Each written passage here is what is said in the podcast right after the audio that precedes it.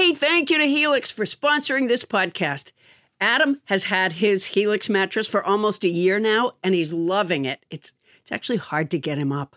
In fact, he won't stop talking about it. You'll understand what we mean when he goes into detail. Thank you for the detail, Adam, later on the episode. But for now, we want to tell our listeners about a special deal going on.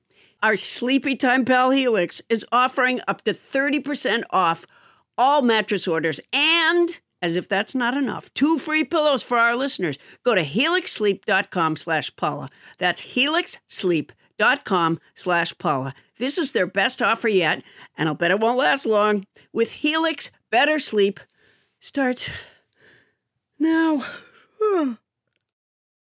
This episode is brought to you by Visit Williamsburg.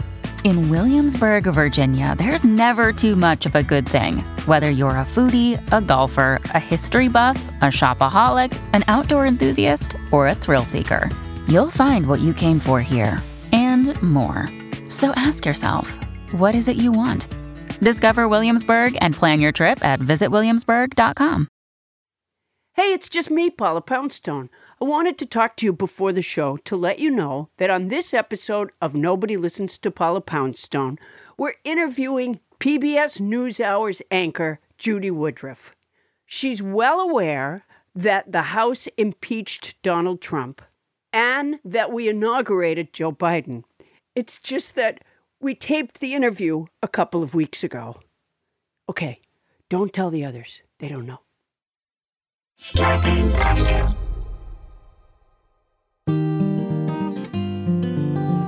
Coming to you live from our houses in Los Angeles, California, it's Nobody Listens to Paula Poundstone, your comedy field guide to life. Tonight, read all about it, or should we say watch all about it, television news. How are we supposed to digest it?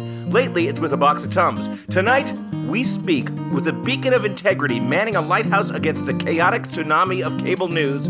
Judy Woodruff, host of the P B S NewsHour, is here to tell us how we should be watching the news and what it feels like to be a newscaster in an era of information wars. Plus, we've got another potluck info party. That's right, fresh-baked information with just a pinch of sagacity. I'm Adam Felber, the man who every week tries to lead our discussions by answering the question, who, what, where, when, how, and why, and following our story logically until the final conversational paragraph. And now, please welcome the woman who not only buries every lead, but then covers the dead body of coherency with a layer of topical lime. It's Paula Poundstone. Hey, you guys. Is it nice to be back with you? Uh, Adam, uh, you did forget to, to mention that we are awards eligible. Uh, oh, yes. I I, yeah. I I apologize. It was an oversight on my part. Um, yeah, hey, everybody we... who gives out awards, we're eligible.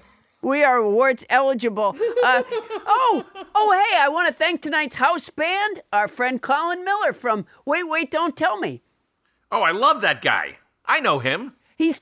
I, I, you know what? Colin Miller, he's been with Wait, Wait, Don't Tell Me for a long time now, and I'm not even sure what he does anymore because every time I'm on the show again, he's gotten some sort of a promotion. Yeah. Uh, he's uh, he's he's keeps, you know, moving on up. Yeah, uh, his, his, so his title right now is General. He's General Colin Miller. Yeah, yeah, it is. And they changed the name of the show to General Colin Miller's Wait, Wait, Don't Tell Me. Yeah. Um, that's that. That's some reckless promoting, if you ask me. But they're, you know, that's up to them.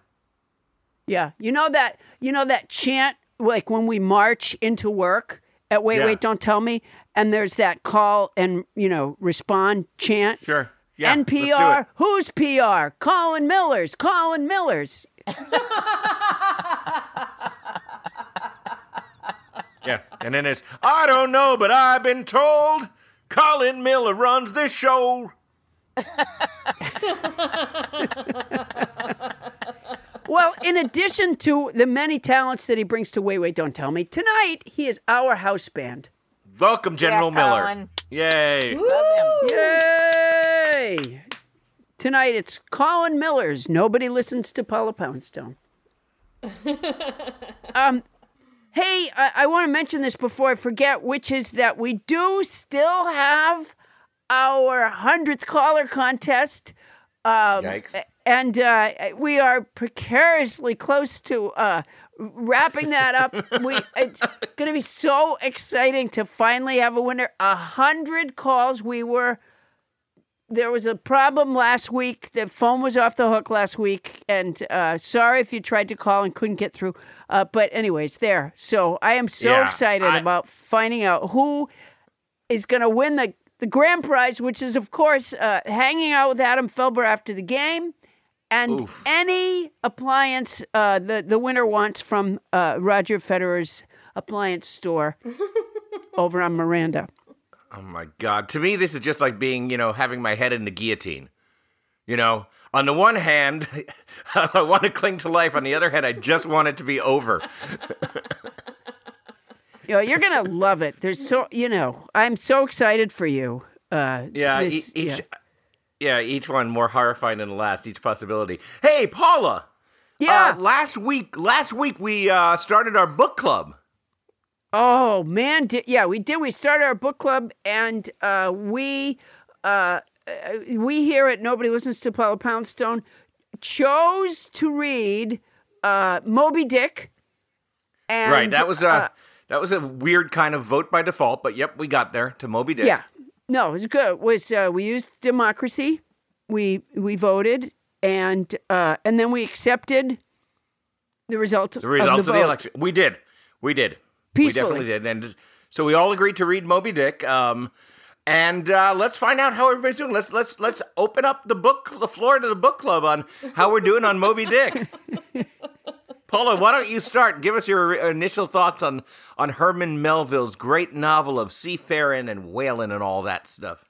Well, Moby Dick is a, a novel by Herman Melville. and and Herman Melville wrote it. And he made the title Moby Dick. Um, oh, wow. Yeah, Paula, I, um...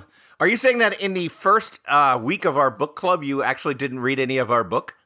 No, actually, I did. I read I read chapter one, which I think is four or five pages, uh, and and that partway through, I realized I I don't understand this. I, I mean, I got you know my name, call me Ishmael, or my name is Ishmael, whatever it was. The first sentence, I got that. I felt good about that, uh, and I thought of just stopping right there and calling it a win. Yeah. Um, But then I, I pushed on, and I, you know what's weird is uh, I looked up a word that I didn't know. And by the way, I put it in this week's uh, vocabulary song. Uh, it's my word. Um, but I looked up a word I didn't know, but then what it turned out was there were whole phrases that I didn't know, and I didn't know how to look up a phrase.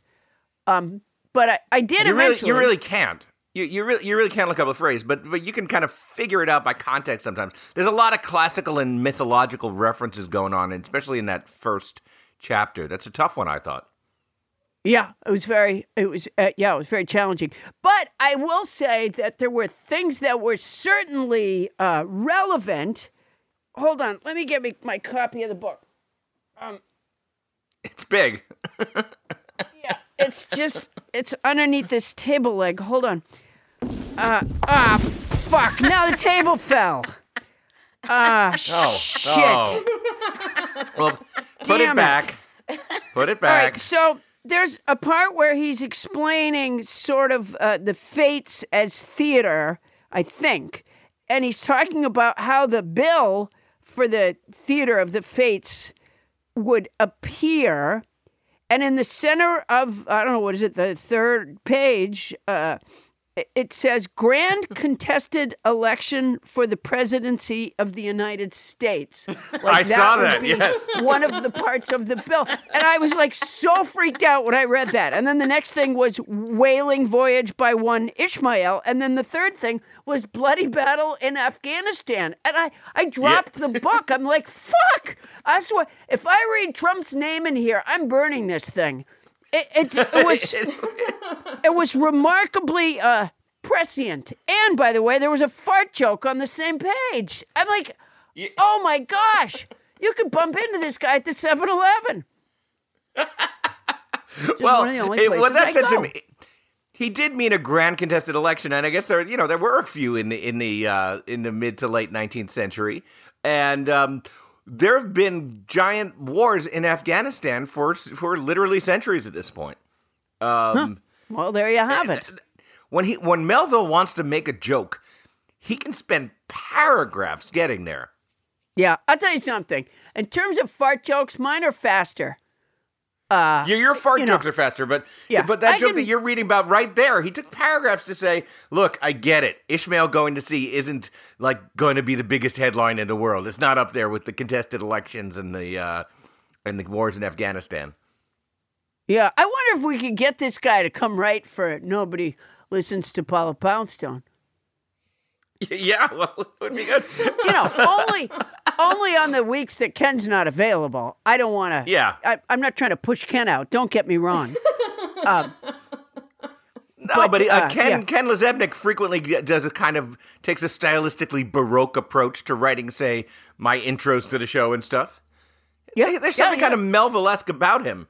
Um, and and I, and yeah. I, I only I only made it that far for two reasons. One is I, I did find myself confused right off right out of the gate, and the second reason, and then I reread that you know, then I reread my four pages. I really focused on that four pages, um, and uh, but the other reason was I there's so much dust in my house. I cannot keep up with the dust. Every day I think I have COVID, and I think it's just allergies. Uh, Uh, is, so um, that's that's really how I spend my time is uh, not dusting, but railing but against the dust. Railing against the dust. Yeah. That's going to be the name of my autobiography, Railing Against railing. the Dust. Uh, that's a beautiful title. Um, when, your anyways, third, when your third autobiography hits, I'm sure that'll be the that'll be the title. Um, yeah, I get the imaginary COVIDs all the time, like twice a day. Yeah, it's so frustrating.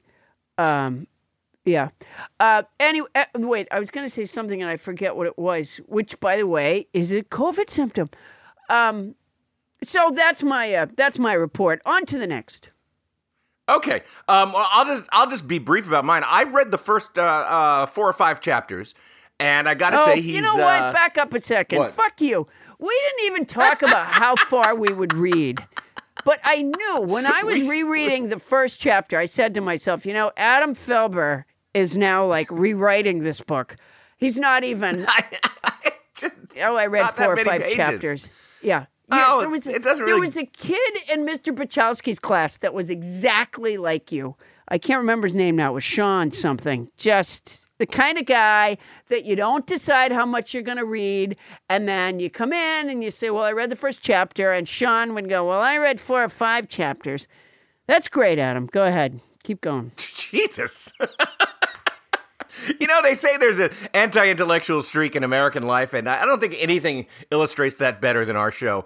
Um, yeah, so I read the first four or five. I have to say, um, the uh, the first chapter, which uh, I, I, I recognize that it could have been a struggle for just about anybody because it moves so slowly. The chapter one essentially is Ishmael saying, my name's Ishmael, and I decided to go seafaring, so I gotta tell you guys... Um, people really love water. That's pretty much chapter one. Well, you really distilled it down.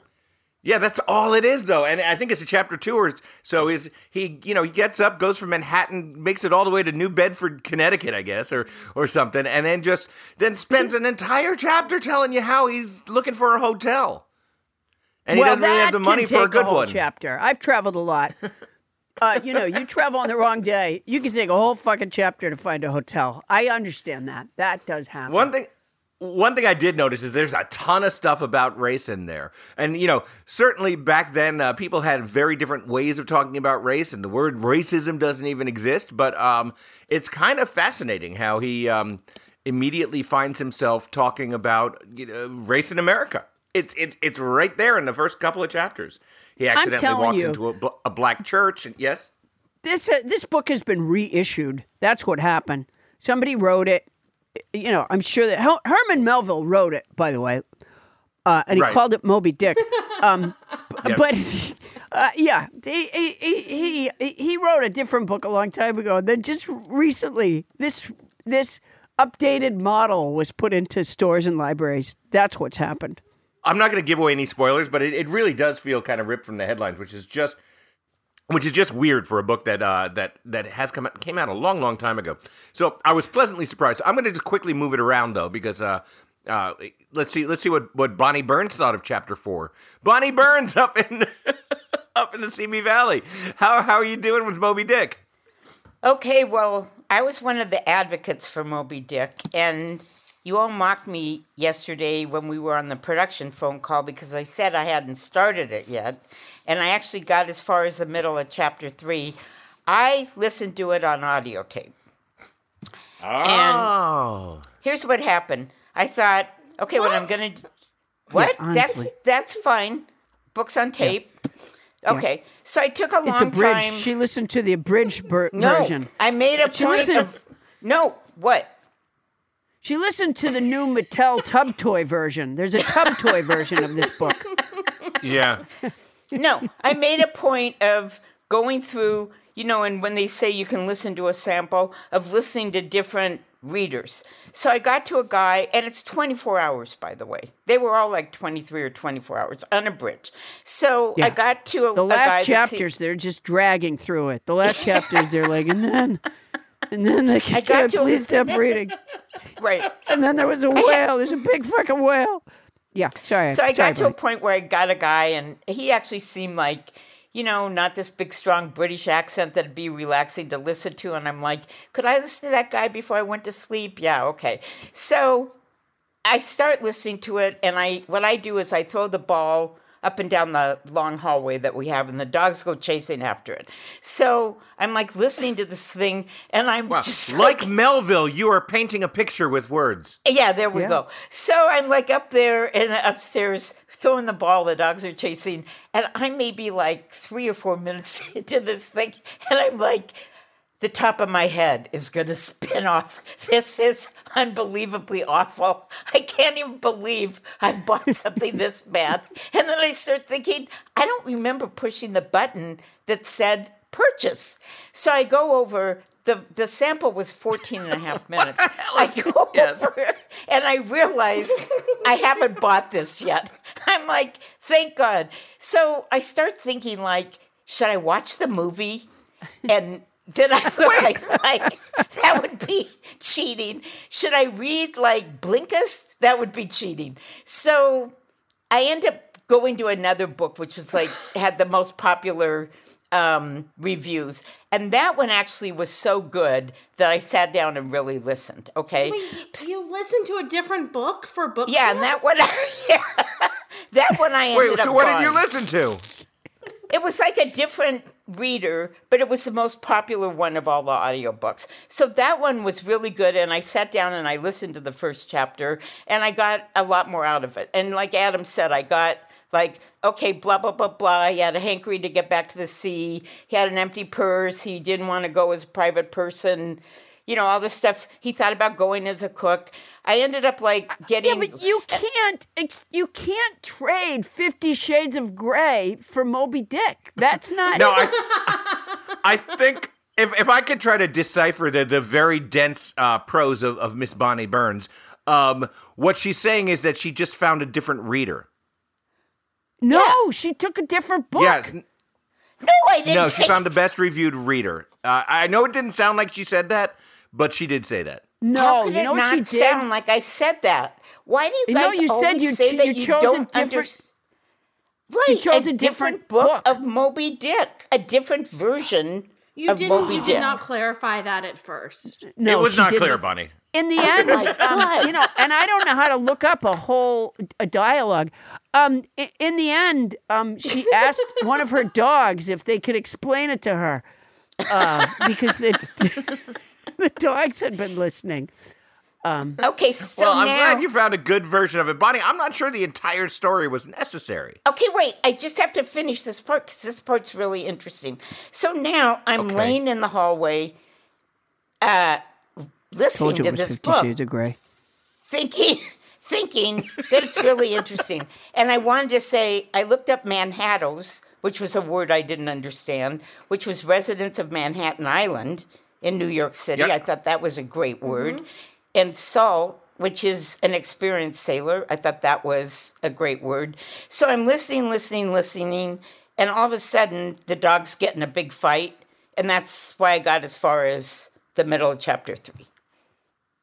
Yeah, they were arguing over uh, who was a better reader. They were in a vicious dispute over Melville's treatment yeah. of race one in America. Of, one of them had made it all the way to chapter four, and the other dog was like, fuck you, chapter four. We're supposed to read, just one chapter is fine. Yeah. But once again, well, Bonnie, was... I, I'm glad that you got three chapters in. It seems like we, we could have something to discuss here if you were not more interested in discussing the procedure you went through in order to listen to it. No, I. This is what I think. I could go to. Uh, I don't remember anything about race. I might have been throwing the ball then, not listening that closely. I'm not surprised that he was influenced by D H Lawrence and Faulkner. I actually think that I could tune out during some of the chapters, pick it back up, and I wouldn't have missed that much. Yeah, I, well, I that's, that's how you are in conversation, true, and often you yeah. have missed a lot. Tony, hey, um, much as I'm enjoying this, let's let's keep rolling. Let's move on to Tony Anita Hull in Sherman Oaks. Yeah. Bring her on in and see how she's experiencing Moby Dick. Um, I am enjoying it so far. I think Ishmael's kind of a little hottie. Like, I picture him as like a sexy drifter, like a Hemsworth brother. Oh, like a Hemsworth, not like an Evans, like a Hemsworth. Like a Hemsworth, probably. Um, Chris. And okay. um, I like that he talks to himself. I really relate to that. And um, I can't wait to find out what's going to happen at the Sprouters Inn run by Peter Coffin. That sounds kind of scary. Um, so I've only made it through chapter two. I wanted to read well, farther, okay. but I got locked in my room, my bedroom last night, and I couldn't get out. So really? And you live alone, and the book was outside of my bedroom. And, and how did you alone. get locked in your bedroom? I just, the door shut and it was locked and I was stuck in my bedroom and I didn't know what to do. I was very panicked. My friends live across the street. They came over and let me out of my bedroom. Wow. That is so embarrassing. Um,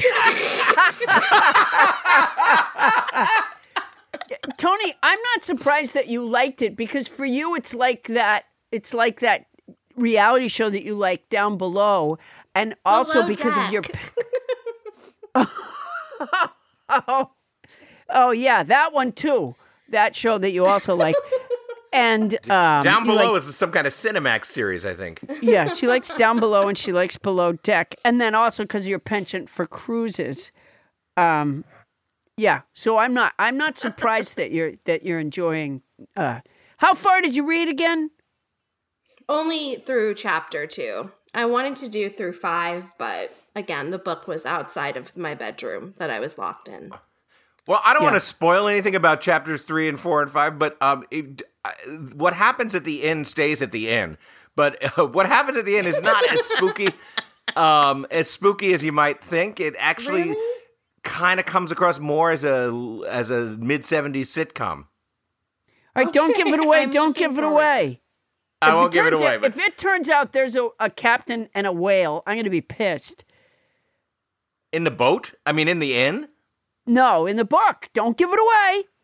Okay, I won't give that away. Um, you know what? I want to move on uh, quickly. Uh, Ken LeZebnik locked himself in the room and um, and and sent uh, sent his little book report because he can't be with us today. He's somewhere on the road between Los Angeles and Brooklyn, and he emailed his thoughts. And this is from Ken. Let me read it to you. Hi, it's me, Ken LeZebnik. That's my impression of him.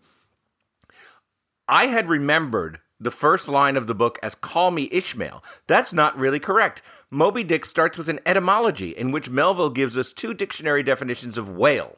As I read that, I suddenly saw the connection between Nobody Listens to Paula Poundstone and Moby Dick, oh, the vocabulary word.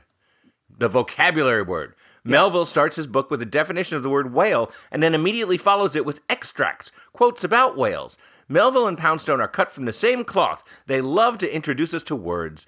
I suppose I play my part by providing the show with quotations.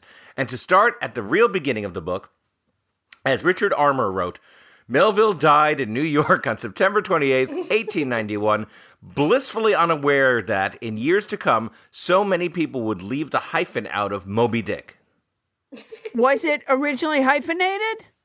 Yeah. I, at least according to Richard Armour, it was. No, it Bonnie, was. How would, how would you know? You're listening to the audio version, the edited, the, the abridged audio version that entertains your dogs. Okay, Paula Poundstone... It is. I am listening to the unabridged audio version.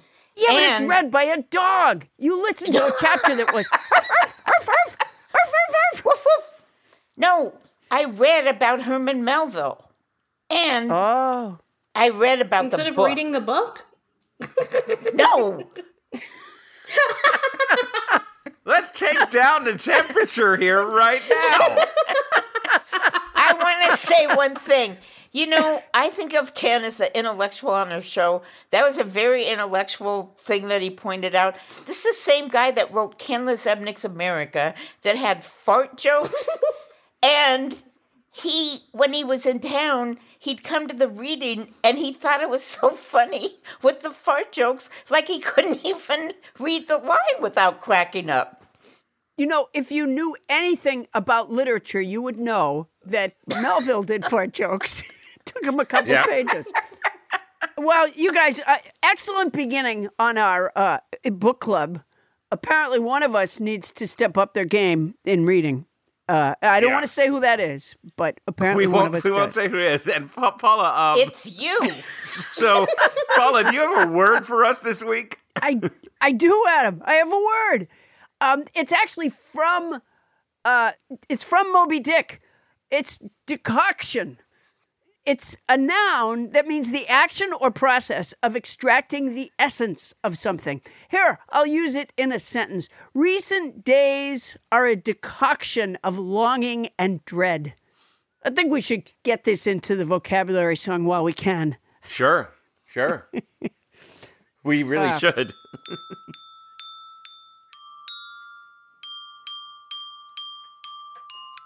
Oh, boy. So close. This week's word is decoction. It's a noun that means the action or process of extracting the essence of something. He's really just a mouth that won't stop lying. Last week's word was inscrutable. It's an adjective that means impossible to understand or interpret. Lindsey Graham says stuff I just don't get. The week before that, the word was garrulity. It's a noun that means excessive talkativeness, especially on trivial matters. I have nine cats. I used to have sixteen. For a while, I had eleven. They all left my furniture in tatters. Now I just have an Adirondack chair because it won't collect hair or pee. Going back before that, the word was insalubrious. It's an adjective that means seedy or squalid, not well kept or clean. I should have mopped up after my cesarean. And not long ago, we had phi. It's an exclamation used to express disgust or outrage. Phi. How can Donald Trump still be on the stage? Phi. Let's never forget Gallimafree, which I pronounced wrong until nobody James Harder corrected me. It's a noun that means confused jumbler medley of things. Hodgepodge, who's podge, hodgepodge. Adam doesn't think my song is replicable, replicable, replicable. But I do, I do, I do. Jeez, all right, yay. Yeah, Paula. I, I would like to say I, I find that to be a a, compl- uh, a particularly unreplicable version of your song. It might have been. Um, there is a little uh, there was a little Guilfoyle in this version. A little Guilfoyle? Yeah. All right. You know, Don Junior's uh, uh, yeah, Kimberly. Who, sure. Yeah, who who yeah. coached um, that woman from Colorado in her speech. Yeah. Yeah, you're just jamming now. Do you know, yeah. this is a little, uh, talk about your fun facts. Here's a little fun fact right here. I have never played the whole thing through correctly in the history of the show. No. Yeah, Hard to believe, isn't it? As good a Glock player as you are, and you've never done a mistake-free version. Wow.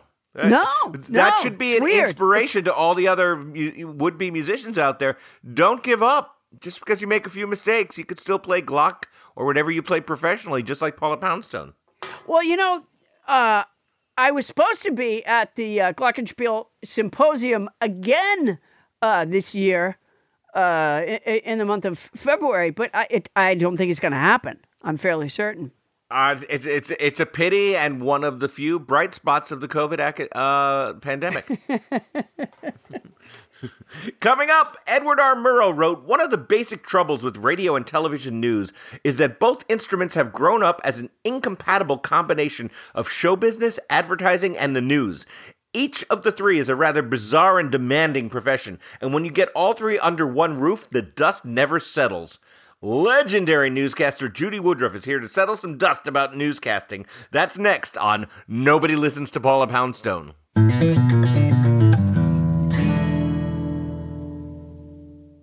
Hey, Paula, it's been almost a year now since I got my Helix mattress. And as you remember, there was some drama surrounding Helix mattresses. Because oh, when oh my Helix gosh. first sponsored us, Bonnie took the mattress and yeah. she's been loving it. But finally, I got my chance to get a Helix mattress and I sleep so well. I mean, the family bed is where we all gather. We watch movies in, in our room occasionally and everybody just piles on it and it it's comfy. And yet when one person hops on, the other half of the mattress doesn't fly up.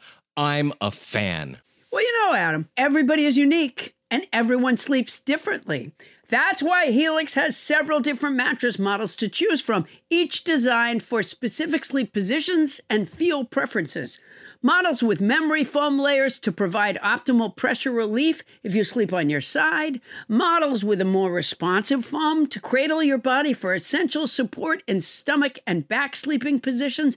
Plus, enhanced cooling features to keep you from overheating at night. And if your spine needs some extra T L C, they got you. Every Helix mattress has a hybrid design combining individually wrapped steel coils in the base with premium foam layers on top. It is the perfect combination of comfort and support. I agree with that last bit. I don't get all the technical stuff about the mattress, but it is soft and supportive. Helix offers twenty unique mattresses, the award-winning Luxe, which I got, and ultra-premium Elite collections, the Helix Plus, a mattress designed for big and tall sleepers, and the Helix Kids mattress designed for growing bodies and endorsed by child sleep experts, and my daughter now wants one. So how will you know which Helix mattress works best for you and your body? You go to their website, take the Helix Sleep Quiz, and you find your perfect mattress match in under two minutes. You know, when you said you can't follow all the technical stuff, it's really not that technical. You know, uh, no matter what way you sleep, they have a mattress that will support and comfort you. How hard is that? Uh, you know, when you say it that way, it seems a lot simpler. I take it back. That's my boner. And your personalized mattress is shipped straight to your door, free of charge. And Helix knows there's no better way to test out a new mattress than by sleeping on it in your own home. That's why they offer a one hundred night trial and a ten to fifteen year warranty to try out your new Helix mattress. Well, I like that there's a warranty, but they can pry that mattress from my cold, dead hands. I took the sleep quiz. I was matched with the Helix Midnight Luxe. I got the Luxe, and I love it. It is such an upgrade from my old mattress. You know, I think Bonnie got the Midnight Luxe. She did. Too. Yeah. You're not here. Don't want to take Adam's word for it? Well, you got Bonnie's word. Helix has been awarded the number one mattress picked by G Q and Wired magazine. It's even recommended by multiple leading chiropractors and doctors of sleep medicine as a go-to solution for improving your sleep. Your sleepy time pal Helix is offering up to thirty percent off all mattress orders and two free pillows for our listeners. That's a lot, and it's already not that expensive a mattress. Go to helix sleep dot com slash Paula. That's helix sleep dot com slash Paula. This is their best offer yet. It's fantastic. It won't last long. With Helix, better sleep starts now. Well, not right now. And if you're going to get it anyway, use our code. Hey, Paula. You know, every once in a while, we get a new advertiser that I get super excited about. And I have to say, just because of the circumstances of my life, right now, I'm really excited about our new advertiser, Quince, of quince dot com, the clothing provider. not to be mistaken for Quince from Midsummer Night's Dream. And let me just say this, and maybe it's not important to an advertisement, but when I was in the fourth grade, our class put on a production of A Midsummer Night's Dream. Okay. And I played I played Peter Quince. There. There's the connection. One of the mechanicals. That's a great connection. Also, yes, has nothing to do with this, which is that um, Quince is an online clothing store. And as you know, Paula, I've uh, I've lost a little weight lately. Oh, right. seventy-five pounds. Yeah. So I literally have no clothes that are in my size until I just ordered some stuff at Quince. And I figured, like, here's a chance for me to create a new look for myself. A whole new image. And how's it going? Not bad. I mean, the clothes are fantastic. I know that you ordered some too. What I got is I got yes. the Comfort Stretch Traveler five pocket pants, and I got oh. the um oh it's so and I got the one hundred percent European linen shirt, and it looks breezy and it fits beautifully. And these are like premium pieces of clothing that are selling for like, you know, thirty dollars a piece or starting at thirty dollars at quince dot com. It's awesome. I look good. I ordered the brushed lounge jogger. Ooh. And, you know, I put them on when I came back from New York. I pulled them on, and I, I swear to you, okay, this is not scientific because I was tired already. Right. But they were so soft and, and so comfortable that, honestly, like right as I got them up to my waist, I, I, I think my eyes closed. They're so, co- it's a softness, it's a kind of softness that I don't think I've ever experienced in a garment, honestly. You know, my uh, drawstring European linen trousers are a little bit like that, too. Like, so comfortable that I just want to hang out with myself. Sure. Yeah. yeah. And they're European. Keep that in mind. They're oh, European. They are so European. And you can get those kind of, you can get washable silk tops. You can get uh, fourteen karat gold jewelry and like all these accessories. Quince sells a lineup of timeless pieces that keep their customers looking effortlessly chic year after year. I'm not certain that I look chic, but certainly if I did, it's not going to take a lot of effort. I now look chic and I feel pretty great. And Quince only works with factories that use safe, ethical, and responsible manufacturing practices and premium fabric. It's all good as far as I can see. Is it my imagination or do they cut out the middleman? They cut out the middleman, Paula Poundstone. I love it when they cut out the middleman. That's the thing. They cut out the middleman. That's fantastic. So be like me and Paula. Get warm weather ready with Quince. Go to quince.com slash nobody for free shipping on your order and a three hundred sixty-five day returns. That's Q-U-I-N-C-E dot com slash nobody to get free shipping and three hundred sixty-five day returns. Quince.com slash nobody. And honestly, I look fantastic. Paula, you won't be able to keep your hands off me. Oh, I can't wait. And don't think that if you had to return something, don't think you're sending it to a middleman because they cut out the middleman. They cut out the middleman. That's quince.com slash nobody. And if you're going to do it anyway, use our code. When you need mealtime inspiration, it's worth shopping Kroger, where you'll find over thirty thousand mouthwatering choices that excite your inner foodie. And no matter what tasty choice you make, you'll enjoy our everyday low prices, plus extra ways to save, like digital coupons worth over six hundred dollars each week. You can also save up to one dollar off per gallon at the pump with fuel points. More savings and more inspiring flavors make shopping Kroger worth it every time. Kroger, fresh for everyone. Fuel restrictions apply.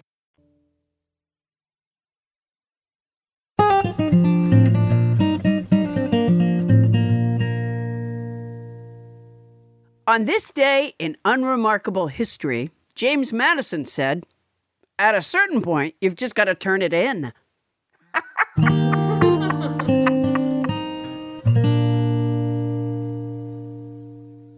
Thank you, house band Colin Miller. Colin, General Miller. Woo-hoo. Paula, you are a faithful viewer of the P B S NewsHour. I am. I have been forever. Uh, for two reasons. One is it's high-quality, reliable uh, news, and the other is it's an hour. Uh. so, so, so you don't favor sitting around and just taking in hours and hours of cable news just to get one or two stories out? It, exactly. It's it. It doesn't make you mentally ill the way uh, cable news does. Exactly. Right. I definitely hear that. Well, we're fortunate to have a legendary journalist on the phone to talk about all of the stuff that's going on right now. Judy Woodruff has worked in network cable and public television news and is the anchor and managing editor of P B S NewsHour. Woodruff has covered every presidential election and convention since nineteen seventy-six. She has interviewed several heads of state and moderated U S presidential debates. Please welcome Judy Woodruff. welcome. Wait, welcome. wait a minute. You you left out the Garfield administration, Adam. Oh, that's right. She's she served as Secretary of Peace for the Garfield administration. um, Judy, you know, if I have a conversation with somebody sometimes who thinks something different than I do, and I'll, I'll say to them, "Well, where did you get that?" And they may cite a source that, you know, it doesn't make sense to me. Is there a way that we as consumers of news are supposed to be listening, reading, and watching the news? How do we know that what we're getting is correct? Paula, that is such a great question. And let me just say, first of all, how uh, excited I am to be joining you, Paula, uh, somebody I've admired. I know I'm so lucky to call you my friend, but I'm um, just such a huge fan of Paula and Adam. I'm so happy to to be with you too. Um, well, so I have you. to, oh gosh, I have to, I have to pay due respect to the host uh, before we go any, any further. Um, I could go on at length uh, about please, this. Please, please. Um, no, no, no, no, no. We have, we have more important things to get to. um, but no, Paula's question is very, is very good. And it's, and it's completely relevant right now because there is so much information flying around us. We swim in a sea of information and misinformation, too much of which is deliberately put there. Um, yeah. It's the yeah. world. It's the world we live in, thanks to technology, the internet, social media, and all the rest of it. So we love all this technology, but it's also made our lives much more complicated if we care about what's going on in the world around us, because Uh, there are now more, Paula, as you say, there are more sources of news that we just don't know we can count on. And it's harder than ever for people, for news consumers, to figure out what is believable and what isn't. I mean, I think there are guidelines people can follow, but I'm not going to pretend that it's, that it's easy anymore. You know, one of the reasons that, I mean, I've watched the NewsHour, literally, like when you guys did the tribute to Mark Shields, and I, I forget how long he'd been there, thirty years or something like that. Um, and I realized, like, I'd seen all those episodes, right? I had, I'd seen all those broadcasts. I watched his uh, hair uh, changes in the retrospective. Uh, wow, I saw all that. So, uh, so one of the things that assures me about the NewsHour is that I've heard you guys broadcast stuff before, and then a night later or two nights later, and it doesn't happen often, but it does happen, you'll say, you know, we made a mistake. This thing that we said was incorrect. And again, it doesn't happen often, but if they can't say, oh, we made a mistake, we retract that, there, there's, there's no broadcast that says everything right. It's not possible. And so the very fact that they're willing to do that occasionally when it's warranted makes me trust them more. Uh, well, trust you more. So what's the standard for a piece of information to even make it onto the NewsHour in terms of verification? Well, uh, first of all, Paula, you're absolutely right. I mean, I am a big believer. We are big believers in correcting. If we make a mistake, we correct it. We don't let it stand, whether it's we made it a minute ago or a month ago. Um, it, it's, it's all we have in the end at the NewsHour and as journalists is our credibility. That is the only thing we carry around. It's not how much we're paid. It's not how many people are watching or listening or following us online. It's, are we credible? Are we believable? So you're right. It's impossible to get it to get it right all the time, no matter how hard you try. And we've got a staff of about one hundred fifty people, and everybody's working really hard all the time to make sure we don't put any information either on television or online or in our social media posts that isn't correct. But when we do, we fix it. But you're asking you know, how do you know? Well, there are some sources that are generally considered trustworthy. You don't have to go around and double, triple check them.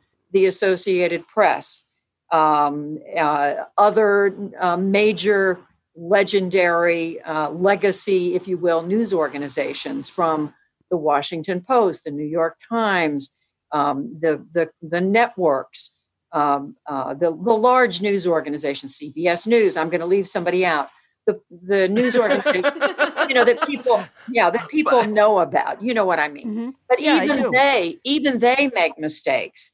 And so we don't just hang it. For example, if C B S reports, oh, we know who uh, Joe Biden is going to pick to be attorney general, we're not going to put that on the air unless we can confirm it ourselves with the Biden team. Mm-hmm. Um, we're not going to carry something. Now, you know, clearly there are some exceptions to that. If somebody, I don't know, the the the A P is a is pretty much the gold standard. Doesn't mean they never make mistakes, mm-hmm. but they are they've been around a long time and they've got a lot of reporters all over the world. Um, they don't have an axe to grind. They're they're about as straight as they come. And so mm-hmm. if the A P is reporting something, we're more likely, you know, to go with one source. But if ever, you know, if we have time to do it, we are going to get it confirmed ourselves. I I think I, the first I knew of, uh, I remember the movie, uh, uh, was it All the President's Men, where they were holding out at the Washington Post for the second source on on information about Watergate, but that's not a a a, a law, right? That's just a a norm there, is it not? Right. I mean, we don't we don't there's no government uh, uh, imprimatur or set of laws that govern what we do. I mean, and even some and some, you know, there's a big debate about that because Uh, today, you know, the libel laws, not to get too much in the weeds, are mm-hmm. are much, it's much harder to prove libel uh, because, you know, so many of the people we cover are public figures anyway. So unless you can prove malicious intent, mm-hmm. you know, but but I'm I'm I'm going astray there. I mean, to answer your question directly, no, there's no law around it. It's It's what do we what do we believe the standards are that we should follow in order to make sure that we are putting information out there that we believe to be true and accurate. And and you know, and I mean, there are some widely accepted rules of journalism, but there's no law. You know, that- how do you decide, like, what matters? How do you decide for an hour broadcast what you should say, what you should investigate, what you should tell us about? Paula, it's completely subjective. It's it's the uh, collective judgment of about fifteen or twenty of us who are the the uh, the central editorial figures. Really, fewer than that at the NewsHour. I'm as as both anchor and managing editor. I play a role in all those decisions, as does our um, our executive producer. Uh, and our other senior producers. If you add up all the years that we've been doing this, especially mine, as I said, going back to Garfield, it's um, it's a it's a lot of years of journalism, of covering stories of every kind you can imagine. I've been in Washington for over forty years, um, covering you know every administration since Jimmy Carter. So I've seen almost everything that's happened here, except for I wasn't here for Watergate, and I wasn't here for the Civil War or F D R, the Great Depression.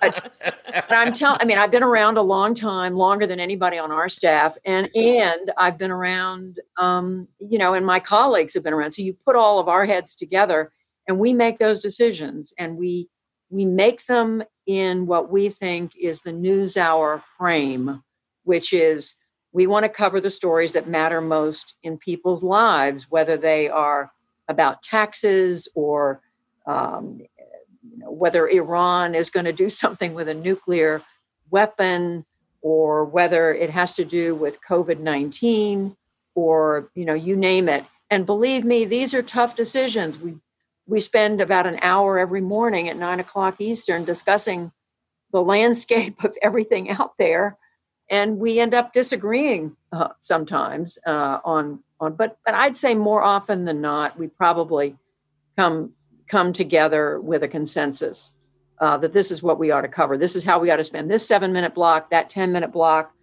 Let's squeeze in as much as we can. And sometimes it's really painful. We've got to drop a block, for example.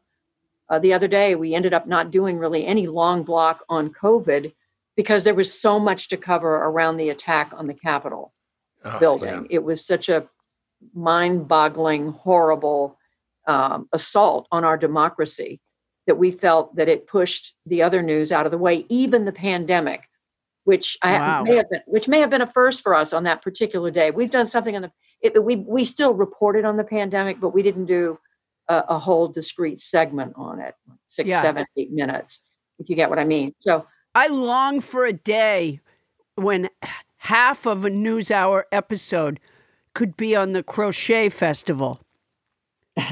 Just it's never going to happen.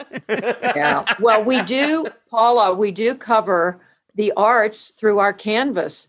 Um, no, you do a wonderful job. I, my point is just that, you know, it's, it's yeah. because there's so, so much of critical importance going on. It just, it, I don't know about you. Do you get a stomachache? I, I, I, I swear, I, I want to yeah. do a class action suit against Trump just, just for the, the uh, digestive problems that he's causing me. Do you, I mean, I think a lot of Americans, I, I tweeted the other day something about feeling, you know, basically anxious, uh, you know, sort of describing yeah. symptoms of anxiety. And within seconds, there were so many people saying, oh my God, me too. Oh my God, me too. Do you, do you feel that way in the midst of all of this that there is to cover? I will tell you on Wednesday of last week when our Lisa Desjardins, who covers the Capitol for us, was crouching behind a barrier, and she was she was next to several police officers with guns drawn, and they were telling her to stay down. My heart oh my was God. pounding. She was holding her own camera herself. She was by herself as a reporter, covering what was going on inside the Capitol. Um, and my oh, wow. heart was pounding. I mean, I was, I was sick to my stomach as I was watching. First of all, it was disbelief. I, I, I could not believe. Lisa was reporting from the inside, just a few feet away, as the mob was trying to break down a door into the House side of the of the Capitol building, and she was describing the groaning and the creaking of the brass door. Oh my heavens! As they're pushing through with the flagpole. And of course, then at some point they broke through, and and I worried about her. I worried about the members of Congress. I worried about other journalists. Um, yeah. it, it, no, I was sick. I was sick. That I mean, I don't mean literally sick, but I was. Right. Sick to, I know what you mean. Yeah, sick to my stomach, and my and my heart was pounding. Listening yeah. to Lisa, listening to our entire team, you know, who was there, worrying about their safety. Yeah. Yeah.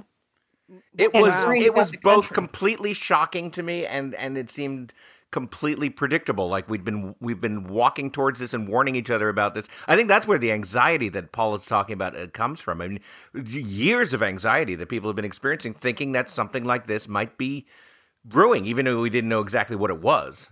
Well, we saw it in Michigan with the with the um, you know, they overran the state capitol in Lansing, Michigan. Um, yeah. And and of course, the plot to kidnap the governor of Michigan, uh, Gretchen Whitmer, which was pretty far along before those people were arrested. And right now, as we are, you know, I'm talking to you a few days before the inauguration, so this mm-hmm. may air after that, but we've been told to anticipate uh, pr- trouble in all fifty state capital uh, capitals uh, and the U S Capitol. So, and, and I know the security is being beefed up in the aftermath of what's happened, but we're all on alert now. And I mean, it's a remarkable thing for the rest of the world to look at the United States and, and what we are dealing with right now. It's, it's just mind blowing. It is mind blowing. And it's funny because we've seen ourselves a certain way for so long. And I think part of what's so heartbreaking is realizing that that maybe in our entirety we weren't who we thought we were, and that we have, you know, lots and lots of work to do um, to get that done if we are, you know, what do they say? A more perfect union. Uh, we're, we're a little more distant from perfect, I think, than we thought we were, which is kind of crushing. It's like when I realized that I probably wasn't going to be an Olympic swimmer. Oh, yeah, um, just like that. Yeah, which was only a few I, weeks ago, so I'm dealing with both those cheer, things. On that cheery note, Diane Sawyer said, great questions make great reporting. Stay tuned to find out more about great reporting. The cat of the week is Twister from San Jose, California.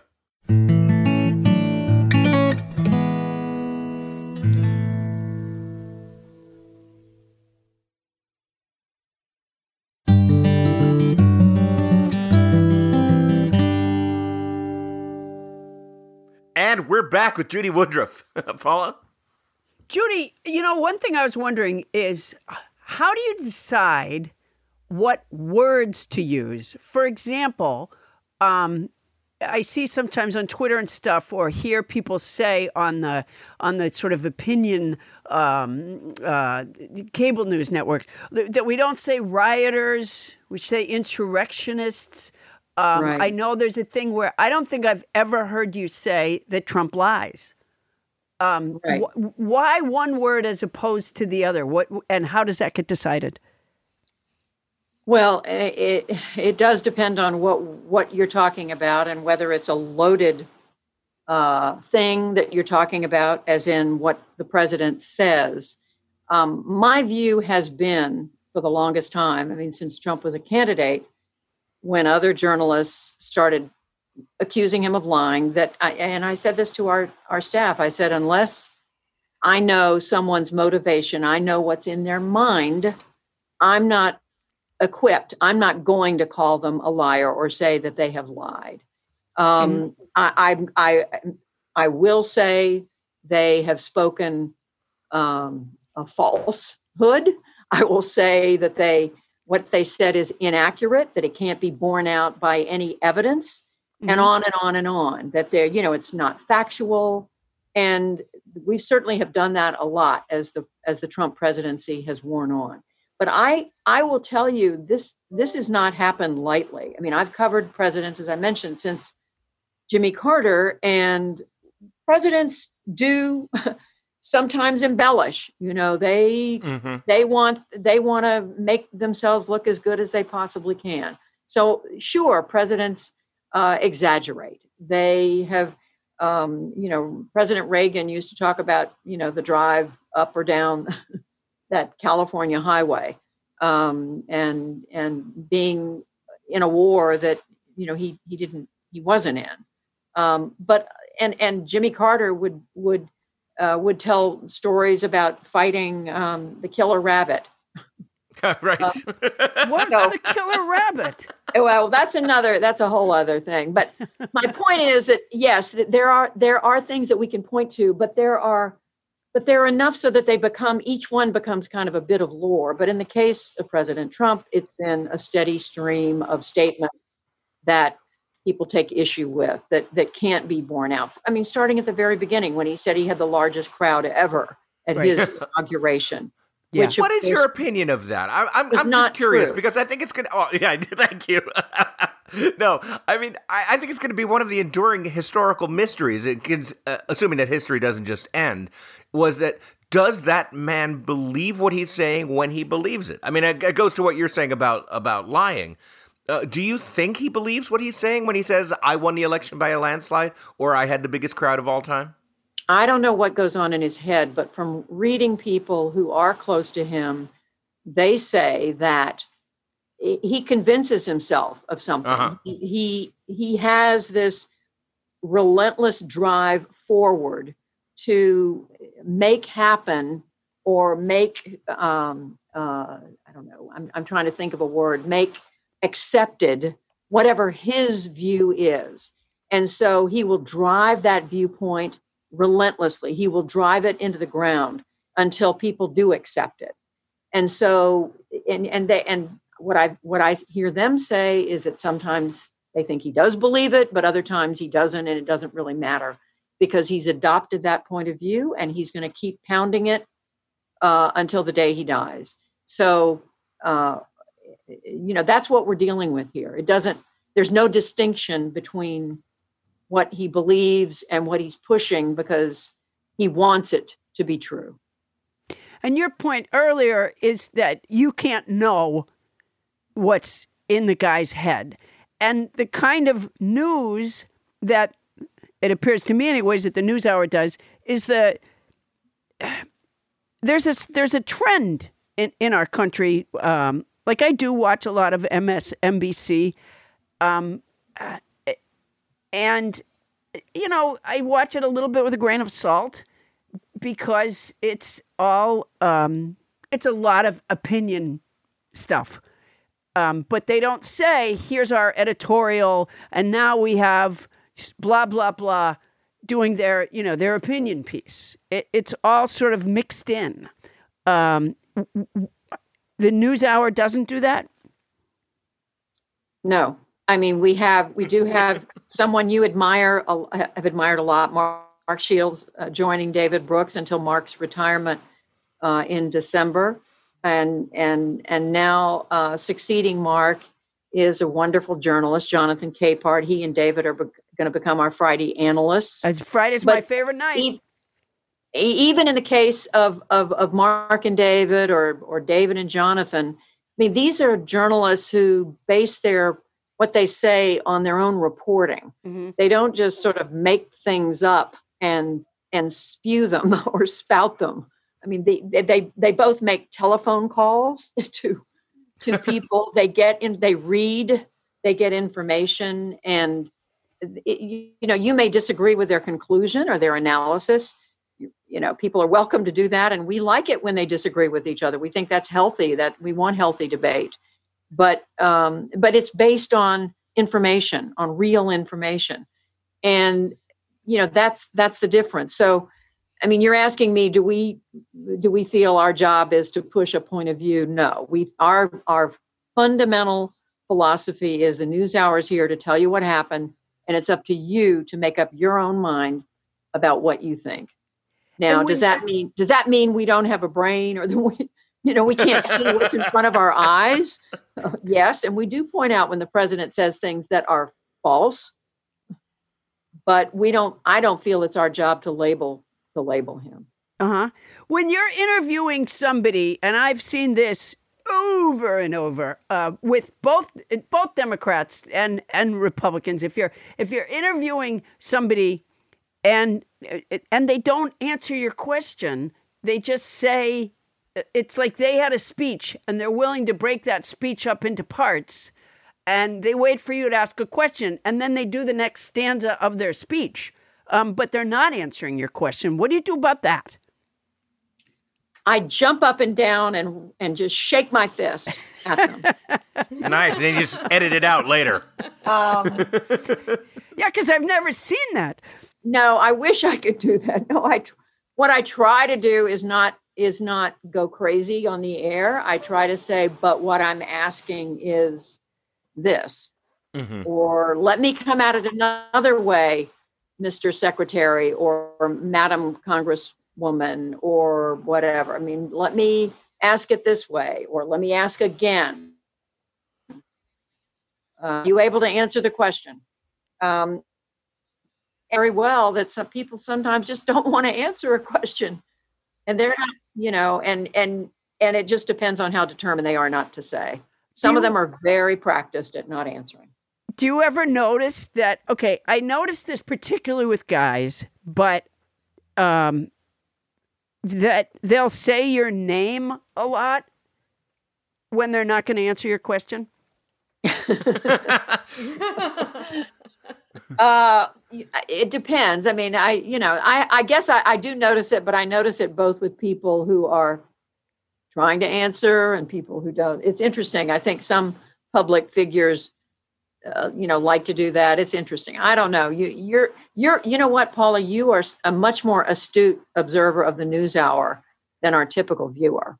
So you, you're gonna, you're gonna um, uh, be a have a better judgment on that than I am. It's, it's. Well, Judy, I'll tell you why I do that.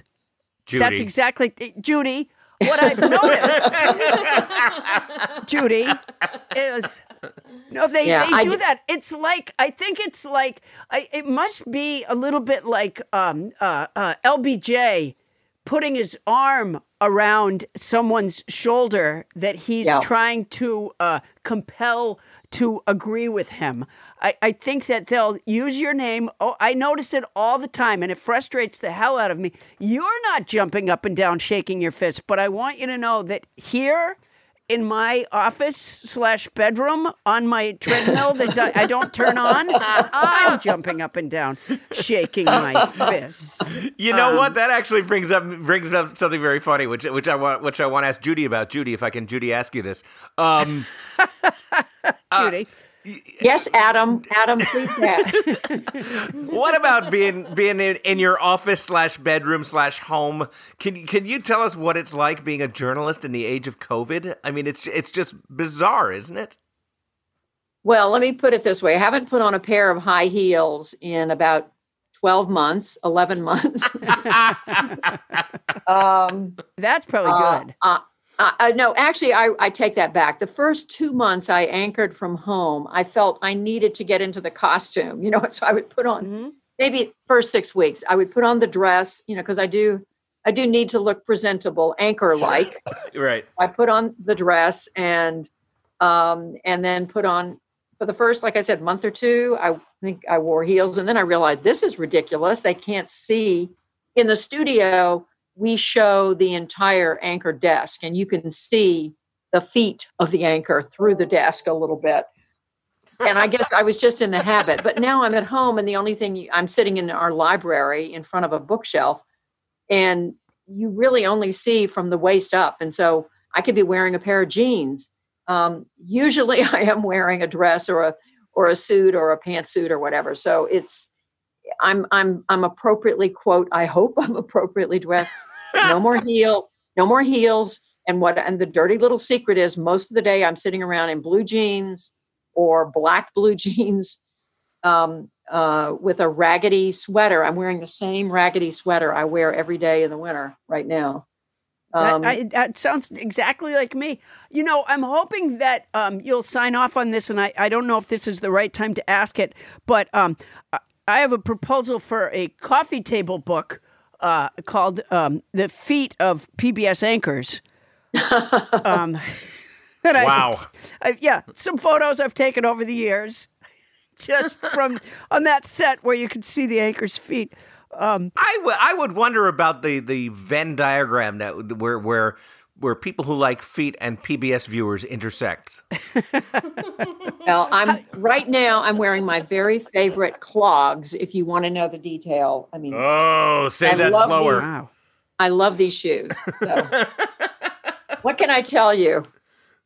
I think it's good to know that you're a person. I think that's very um, oh wait, speaking of people, uh, tell us um, cuz I listen to uh, I listen to the Al Hunt James Carville Um, uh, uh, podcast and uh, tell the story that you that you told about tape, you know, broadcasting from home.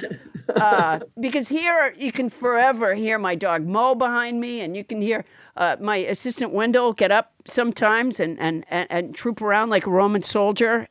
And uh, I try so hard to make the audio, you know, pristine, but it's almost impossible. Well, it it is. We try very hard here, but but my husband Al Hunt and I live in a condominium in Washington, D C, and I have two NewsHour people with me. I have a, a technician slash producer, and then I have a makeup artist who comes to make sure that I don't look like myself exactly on the air. I've I've, I've seen you looking like yourself, and, and you, you look beautiful. um, but but so the two of them are here. The other person who remains in the condo is my husband, who is normally well behaved. He goes back into the bedroom in the back, you know, away from the library, closes the door and is quiet. There are days, though, when he's just come back from swimming or at the gym where he is opening and closing doors, opening and closing the refrigerator, opening and closing the microwave while he heats up his latte at five thirty in the afternoon. Um, so in those circumstances, the viewers know more than we want them to know about what goes on in our house. Does that get on the air? Do those sounds get on the air?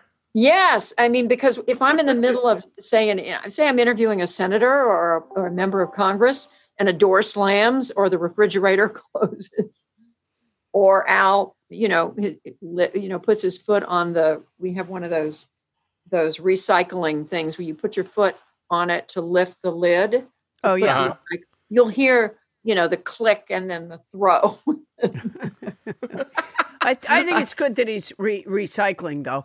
Um, uh, uh, Judy, if I can ask you this, Judy, Judy, has um, has Judy, ha- Judy, has this year been been harder or easier to be a news broadcaster? Because it's not like you have to scour about for stories.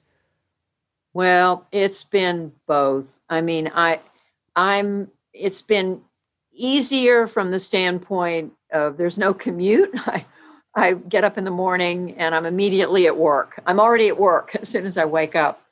Um, I don't have to drive anywhere to go to a meeting or to do an interview. I'm not, I don't meet people for lunch or breakfast or coffee or whatever. Um, so from that standpoint, I think you could say it's easier. It's also easier, as you just suggested, because there's the news has been overwhelming between the pandemic and the election of twenty twenty, which course, spill, has spilled over into twenty twenty-one, uh, and is, you know, the division in the country.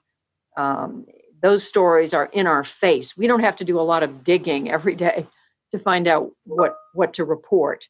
Um, but on the other hand, we are surrounded by agony and tragedy. I mean, you can't watch what this pandemic has done. The fact that we have, what is it, three hundred seventy-five thousand Americans who've died. We have um, millions who've uh, been seriously ill with the with the coronavirus. We have a divided country that has just grown, seems to me, more divided by the day. And that all came to a head with the uh, assault on the Capitol um, on January the sixth. We're covering some really tough, terrible, sad, um, sickening things. And um, that that's, you know, that I'm not going to say that's been easy. That's that's made it tough. Um, I will say this, Paula, you know, for journalists who love what we do, I mean, we love being able to report on what is going on in the world and to make sure people know what what's important that's going on around them. It's given, I think, a number of us, a lot of us, A, a great, even greater sense of purpose. I like to think that that was already there. I mean, I already love journalism. I love what I do. I, I, I just feel so lucky to be, to love every day the the work that I'm, that I'm I'm supposed to do and do do. But I love it. But it is the case that right now we're all reminded of, you know, why it matters so much. People people desperately need information right now. They need right now to know about vaccinations and right. They need to know about, you know, the, the coronavirus. They need, and so on. And and I, you know, I could go on and on, but so it's it's both. I just wait. I just want to say. I just want to say one thing. When you talk about having a job that gives you a sense of purpose, um, and and and loving it and having that reinforced by the experience that we're in right now. Well, I just want to say, sifting litter boxes is very much the same.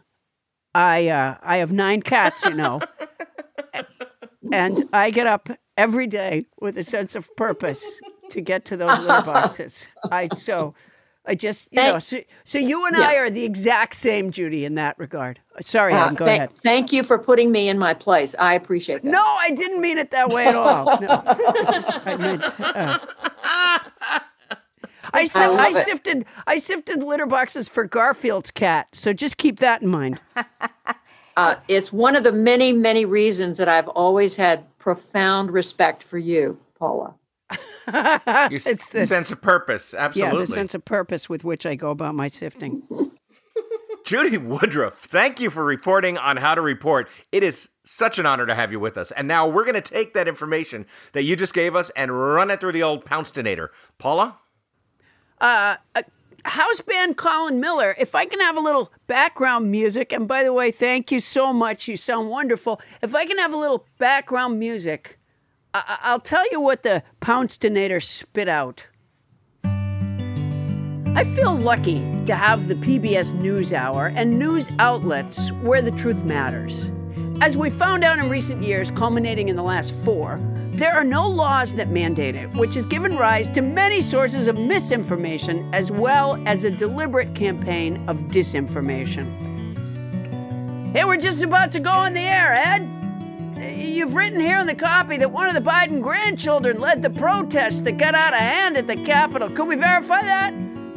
Uh, sh- sure. Just ask Devin in marketing. He told me. I looked at the video. Definitely looked like a blonde woman. The Bidens have a lot of blonde hair, don't they? Could have been Taylor Swift, I guess. Her face is mostly covered, but she does look musical.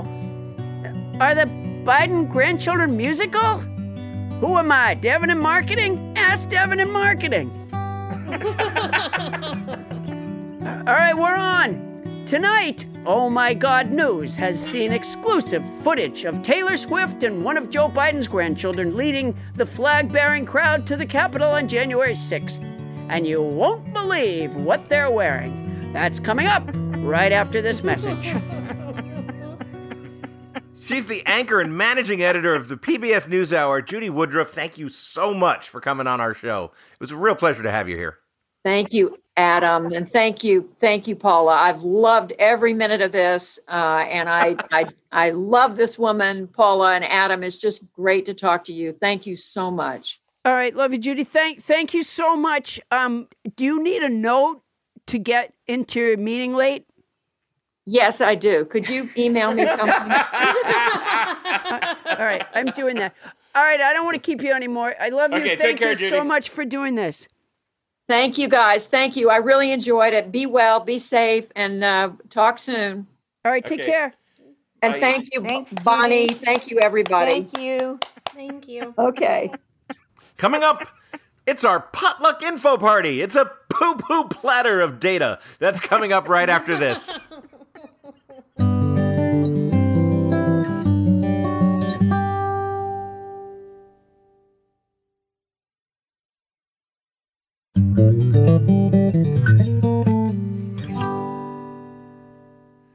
Fun fact, before he got the idea to call it penicillin, the scientist who discovered antibiotics named his invention mold juice after his daughter. What? And a daughter named mold juice.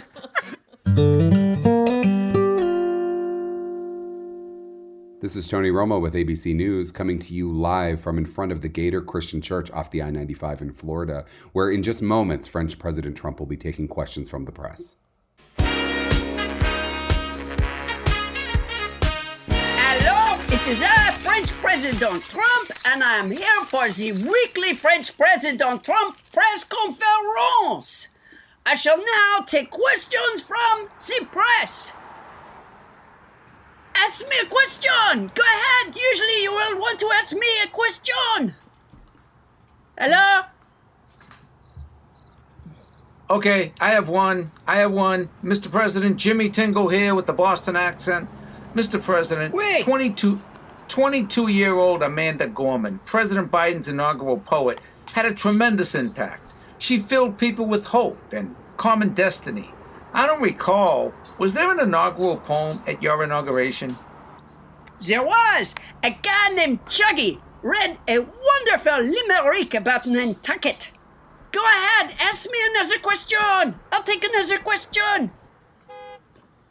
Rock, paper, scissors. Oh. Okay, uh, Kathy Ladman with the New York Attitude. Should there be more limits on the power of a president to make executive orders? Absolutely Mountcassin knows that I'm not there. Did you see that fucking Joe Biden has already made an executive order to expand emergency relief and exercise? Joe Biden cannot make us exercise. This is America. We do not have to exercise. Oh, Mister President, the executive order says expand emergency relief and exercise the Defense Production Act. It does not just say exercise. Oh, that is a relief. I cannot exercise. It takes planes, helicopters, limousines, and golf carts just to get me to bed. I cannot exercise. Besides, it would harm my family. If Kimberly Guilfoyle exercises, she will snap Don Junior in half. Go ahead. Ask me another question. A question for moi? Uh, Karen von Carlson, O A N N. Did you just say that you're not there, sir? You're not at the White House? I thought it was you who was being inaugurated. Joe Biden was inaugurated, you dipshit. I thought that was just a Democratic hoax. Mister President, you said you'd never concede. I did not concede, Karen. They just did it anyway. It turns out conceding was just a norm. Mister President... There must be more questions for moi. Uh, Tingle, Kathy, no? All right, screw it. Uh, Sir Tom Snell, C N N. Uh, why do you think Eric and Don Junior were crying after your last speech at Andrews Air Force Base? They knew they had a ride home on the helicopter with him. Yeah,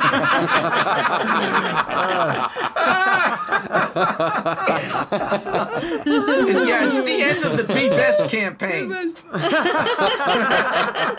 no, no, no, no. They really have to pee, and the first stop is Ivanka and Jared's house. They didn't get pardons. They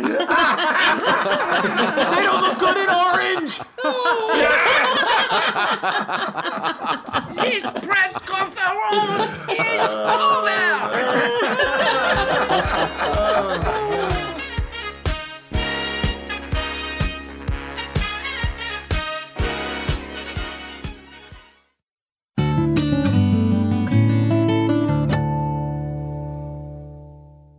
And we're back, and it's time for our, get ready for this, everybody, our potluck info party. Now, to remind you of what Ooh. It was, what we did, yeah, I know. Adam, Adam, what? Adam, Adam, what? Answer the phone.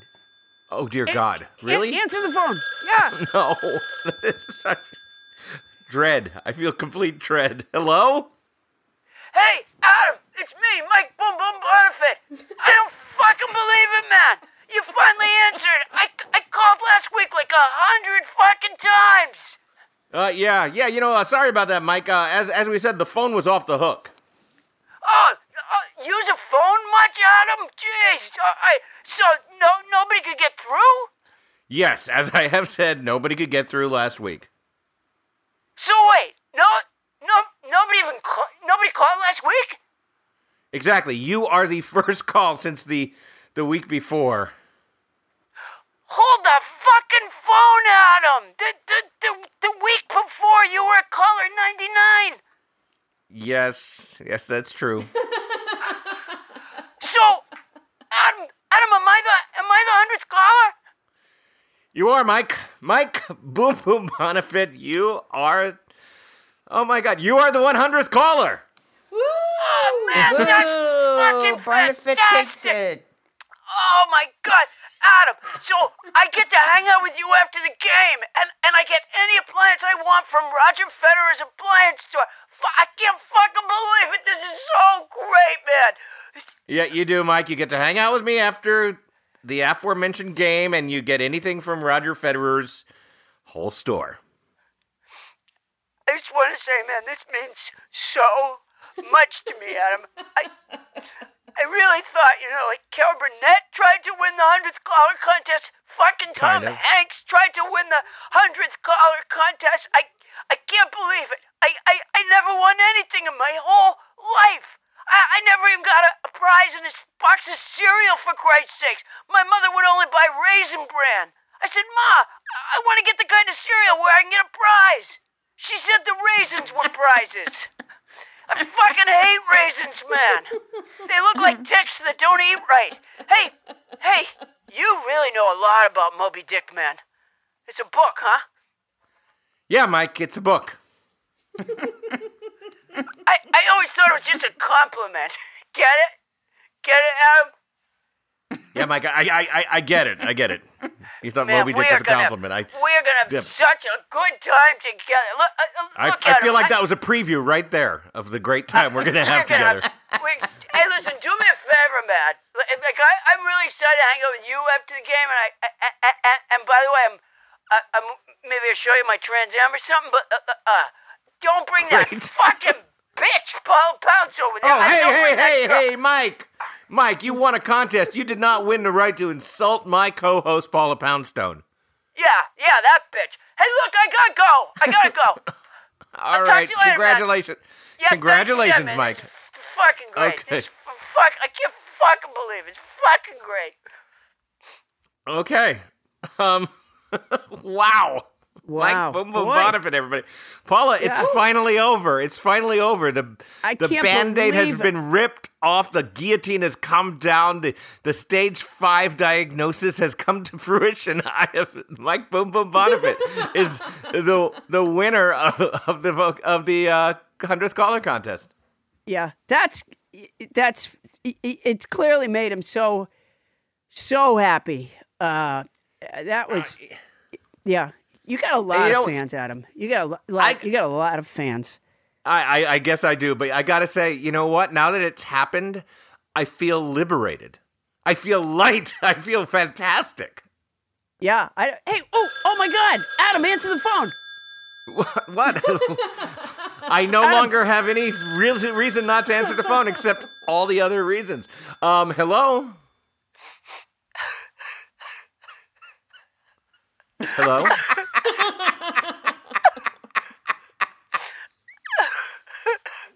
Winnie? Winnie, is that you? Winnie? Winnie Rose Feynman. Is that you?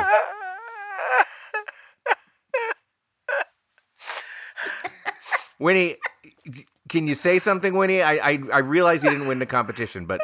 but um, Not not everybody can win, Winnie.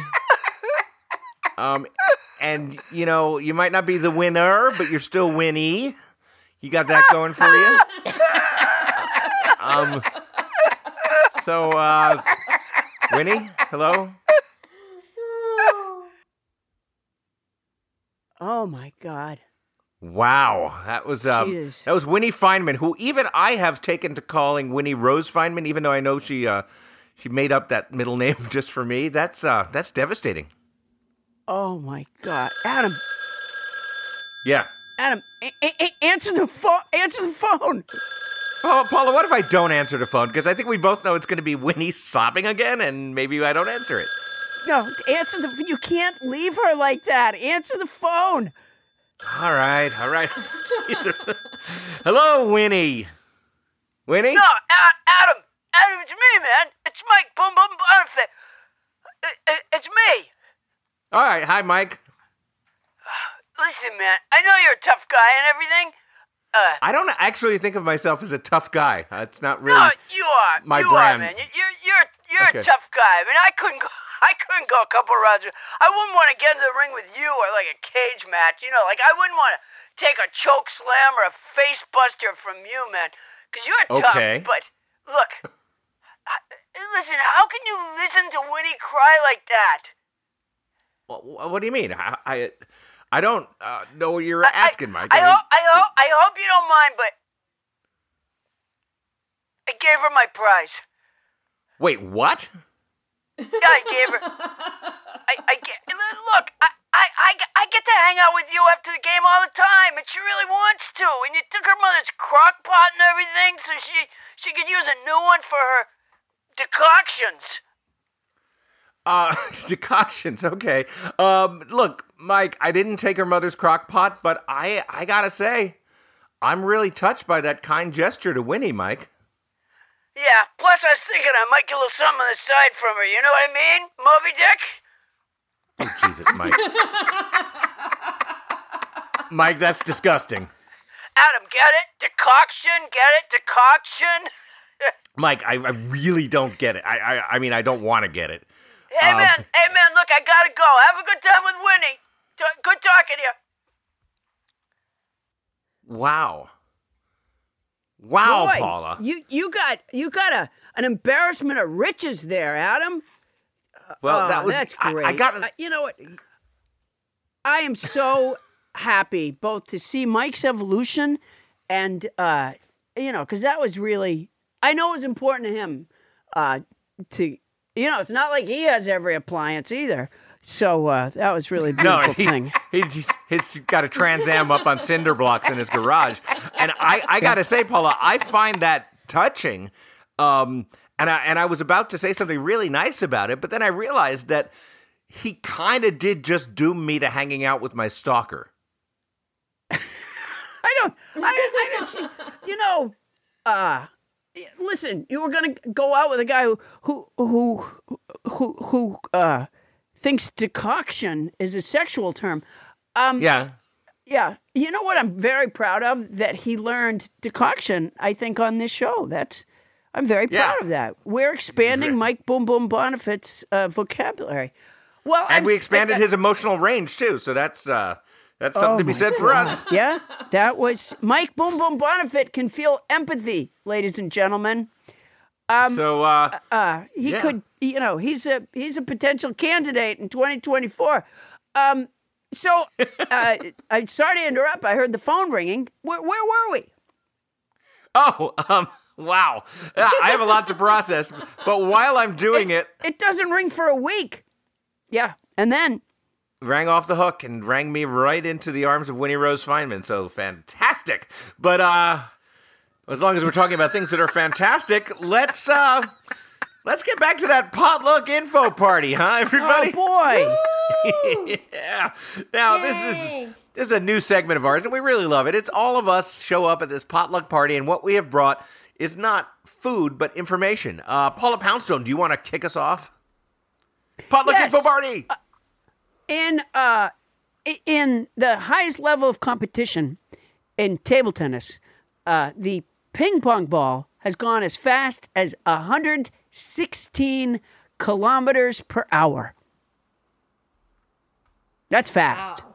That's really fast. Somebody hit a ping I mean, pong re- ball one hundred sixteen miles per hour? Kilometers. Kilometers. So it has to be hit by a European guy. It couldn't have been us because we can't do yeah. the math. What What is that What um, is that in miles per hour? Because I'm trying to kid, I'm trying to compare. I have no idea.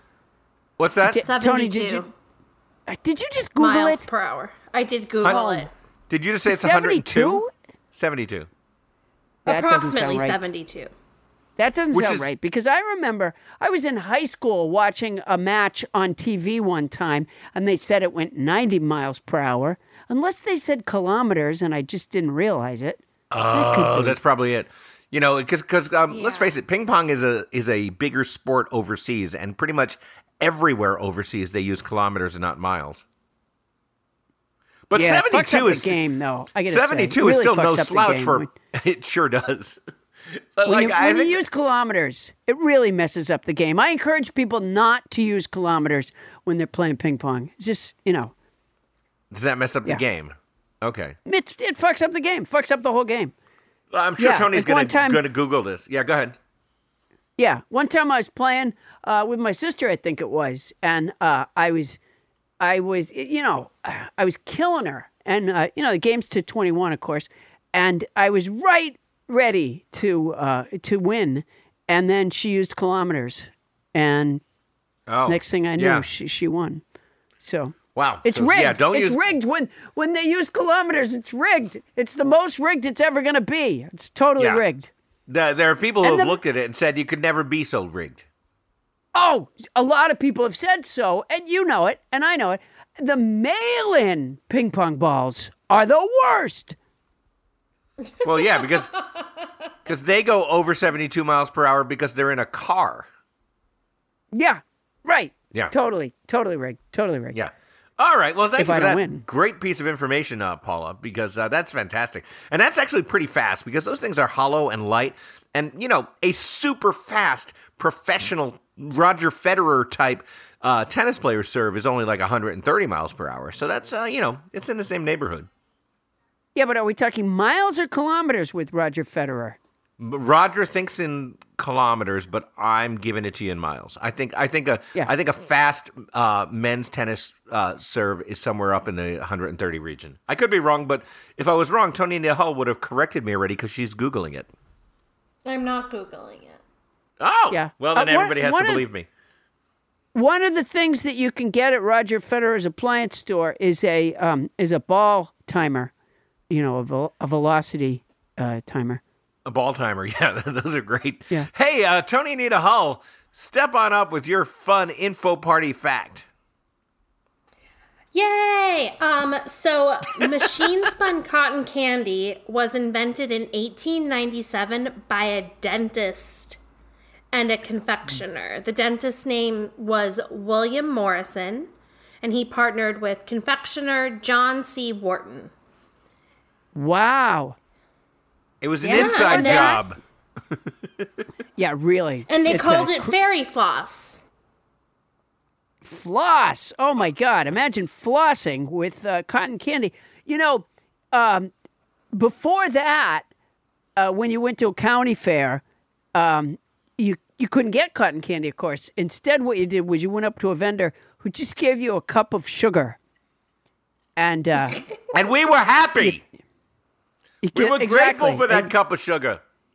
Yeah, and if you lived in a really rich area, you might uh, they might put some dye in it, and so it's colored sugar. Yeah, that was uh, the good old days. Yeah. So sad. I, li- I like I like cotton candy. You got to be in the right mood. You know, I wouldn't want it like every day. You know, but it's yeah, a celebratory yeah. food, no question. It's really rough when your kid gets a thing of cotton candy though, because it lasts forever and it makes them a mess. The kid? Yeah. Yeah, it absolutely no, ki- messes kids, them up. Kids don't last forever. They're, they're, that's not true. Kids won't last forever. I oh, Listen, I, there's nothing I can do. Mine are still here. yeah. This took a dark turn.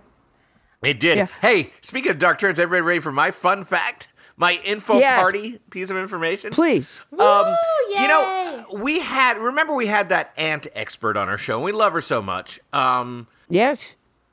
Doctor Eleanor. Doctor Eleanor, right. Well, um, I go to her whenever I have bugs. You know what? We have used her for for um, uh, spiders as well, but the, the ants got me thinking, uh, or ma- making me want to kind of look up this thing and tell you guys about it, which is that ants are, of course, as she told us, as Doctor Eleanor told us, eusocial creatures, which means that they have a societal structure that means that they biologically have different roles. Like there's one queen, right? And all the other uh, females are um, sterile and they do a lot of the work, that kind of thing, right? Mm-hmm. And of course, uh, we we know that bees kind of have a, a structure like that. We had that bee expert, Picasso, um, on at one point, um, and he told mm-hmm. us all about that. It turns out, ladies and gentlemen, uh, that there is one and only one on this planet eusocial mammal. A mammal that has that kind of societal structure. Can you guess who it is? Us? Nope, not us. uh, it's the it's it's Africa's naked mole rat.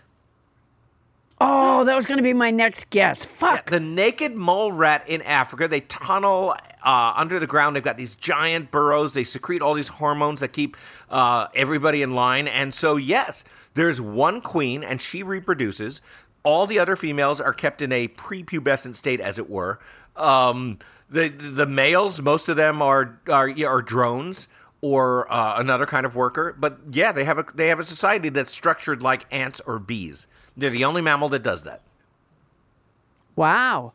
And also there's a big industry in Africa of um, uh, making naked mole rat clothes. Yeah. Uh, whole it's fashion a thriving industry. African industry. Yeah. And if you're wondering wow. why why Tony is so quiet right now, it's because she has Googled naked mole rats and seen the picture. And these guys, they really should put a shirt on.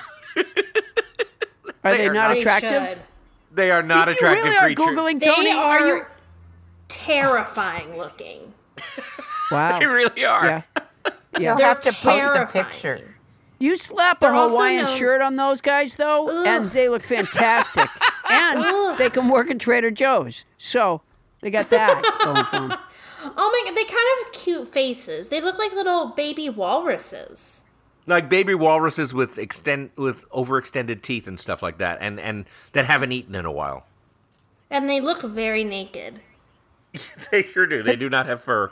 Um, all right. So My just... question is, how would you come across this? The naked mole rat? What? Yeah. You looked it up. I No, I learned about it years ago. Oh, I see. Yeah. It's just a, something I'd always held on to. So, I, so but um, listening to all that talk of the ants made me look it up again and get grossed out all over again by this weird and wonderful creature. Now, um, Bonnie Burns, now it's that you've spoken up. It's been passed down in the, in the Felber family for generations. Uh, there's, a, there's a night in the Felber family when a boy reaches a certain age. Right. Um, they, they light a candle and the parents tell them about the naked mole rat in the, in yeah. the Felber tradition. Usually it's the dad that does it, you know. To, it's we call it the talk.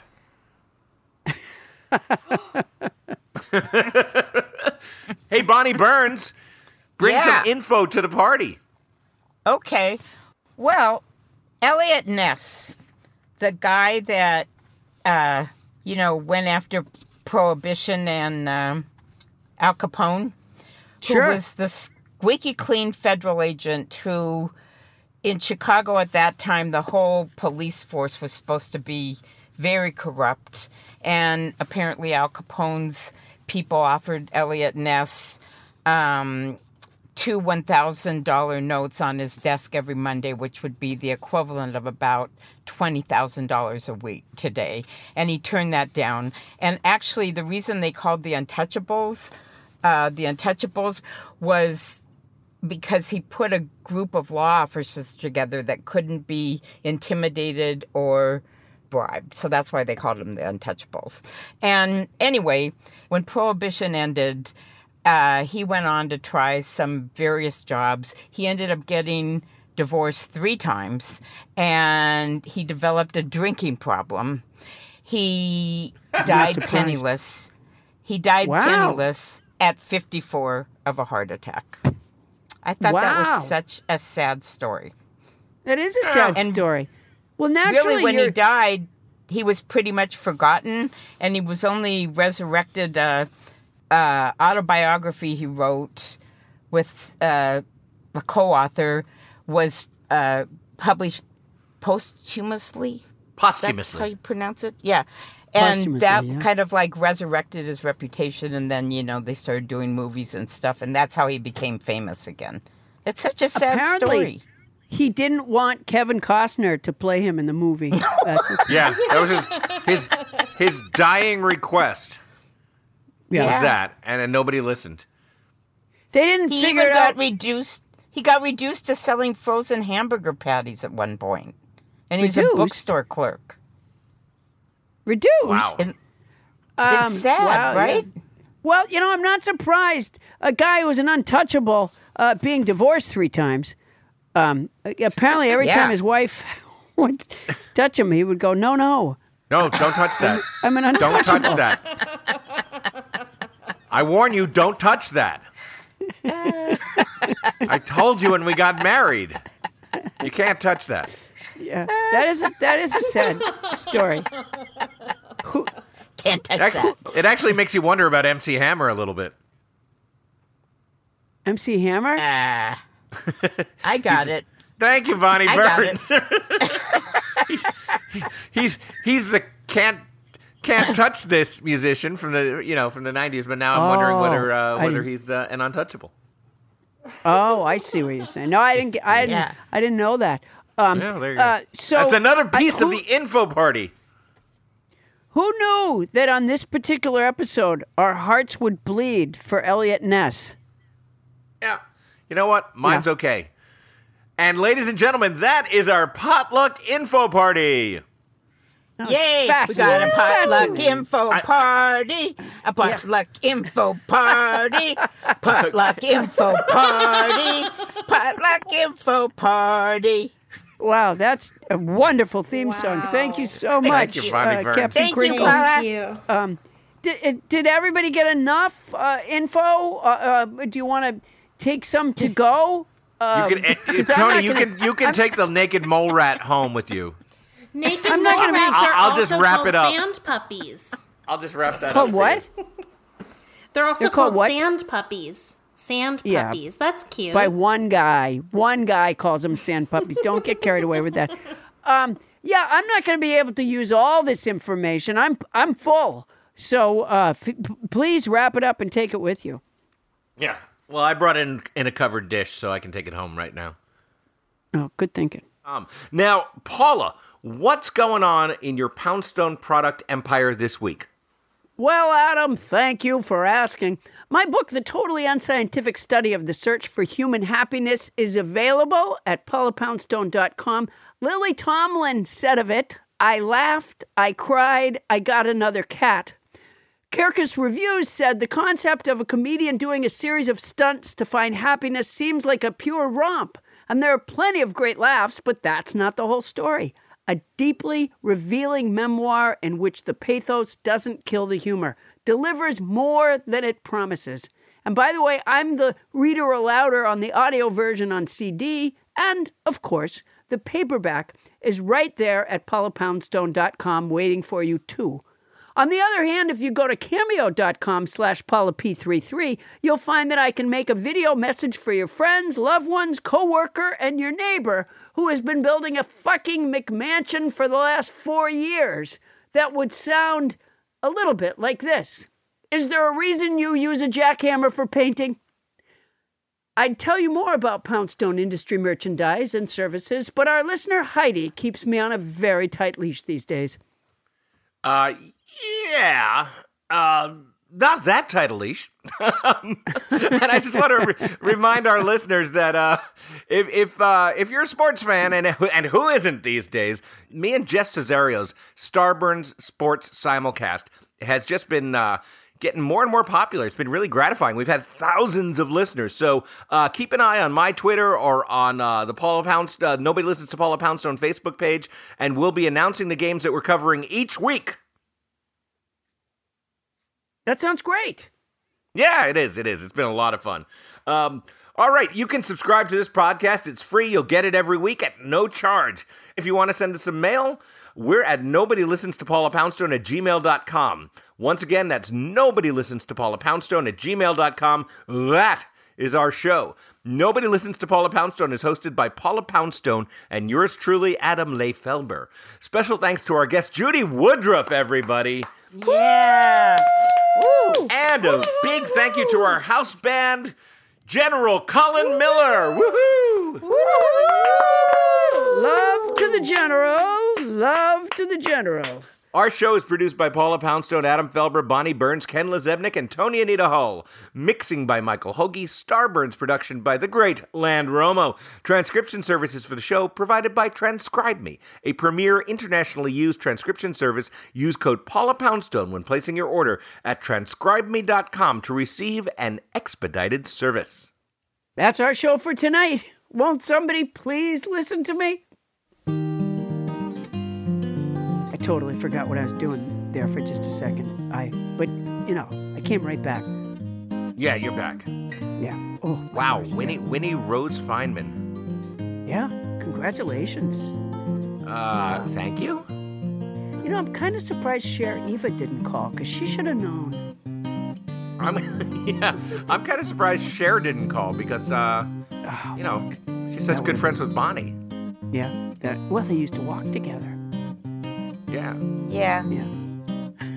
I was going to contact her, but I decided to let it play out the way it should, honestly. Yeah? Not muck with things. I'm in the gray gardens.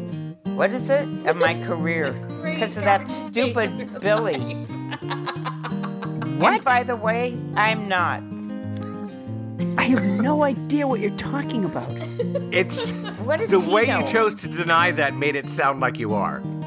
No, I don't know why you guys don't understand me.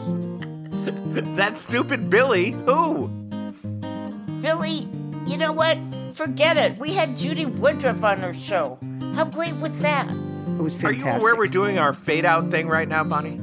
I know, but I, whatever. You know what's weird? You guys deserve it. Do you know what's weird? Is that right everything. now, everything that Bonnie is saying, she's talking about Moby Dick. That's the part I miss when the dogs were playing. Yeah, and we thought uh, Herman Melville took a while to get around to something. Bonnie just, ooh. Starbane's Avenue, a podcast, a podcast network. Our kids have said to us since we moved to Minnesota, we are far more active than we've ever been anywhere else we've ever lived. Moving to Minnesota opened up a lot of doors for us. Just this overall sense of community, of values that, you know, Minnesotans have. It's a real accepting, loving community, especially with two young kids. See what makes Minnesota the star of the North. New residents share why they love calling it home at explore minnesota dot com slash live.